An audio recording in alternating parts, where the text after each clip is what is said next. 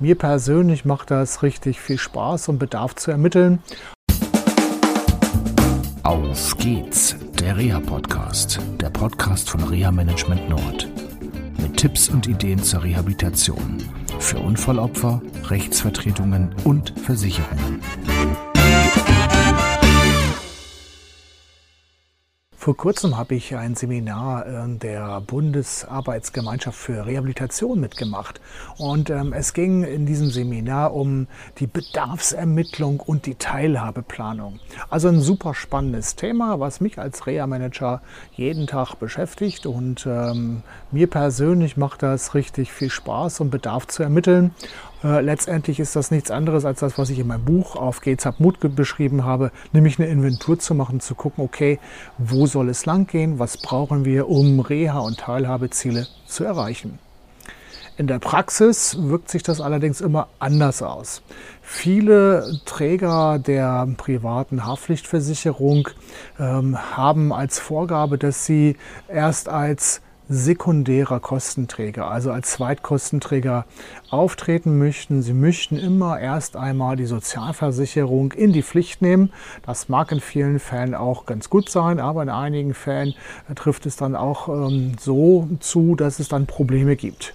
In dem aktuellen Fall geht es um ein Unfallopfer, das ähm, eine Verletzung von der unteren Extremitäten hat und klar ist, dass die Tätigkeit in der Industrie später nicht mehr ausgeübt werden kann, weil die Unfallfolgen so gravierend sind, dass die Gehwegstrecke erheblich eingeschränkt äh, ist, dass aufgrund von Hilfsmitteln, die genutzt werden müssen, äh, Hygienevorschriften nicht eingehalten werden können. Also schlichtweg und ergreifend die alte Tätigkeit in der Industrie, die auch verbunden ist mit ähm, in Knien arbeiten, schwere Lasten tragen und so weiter, kann nicht mehr ausgeübt werden. Das ist schon mal klar.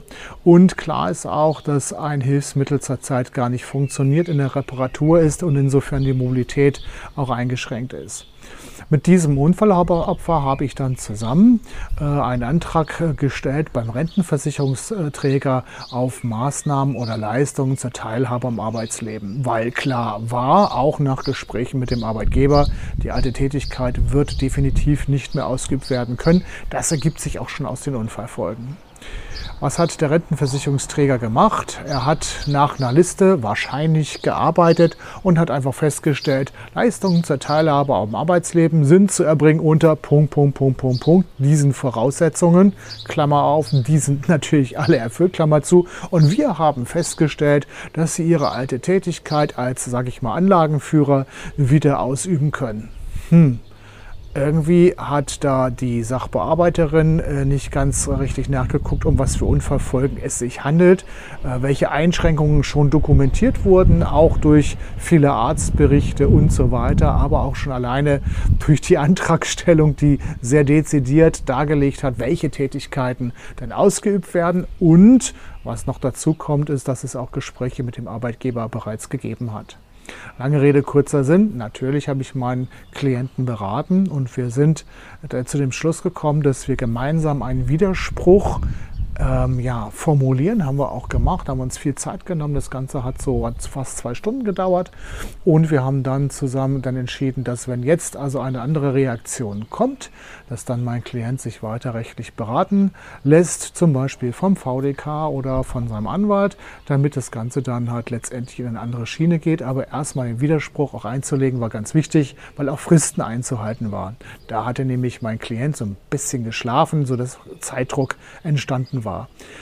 Gut, das war es jetzt erstmal von mir. Als Rat nochmal, so wenn ihr solche Schreiben bekommt, dann bleibt dran, dann legt einen Widerspruch ein, denn nach dem dritten Teilhabebericht der BAR haben viele Widersprüche Erfolgsaussichten, denn immerhin 50 Prozent der Widersprüche wurden erledigt, beziehungsweise denen wurde abgeholfen. Also für dich äh, sicherlich auch ein Antrieb, mal dran zu bleiben. Und wenn du das selber nicht schaffst, aus welchen Gründen auch immer, dann hol dir einfach Hilfe.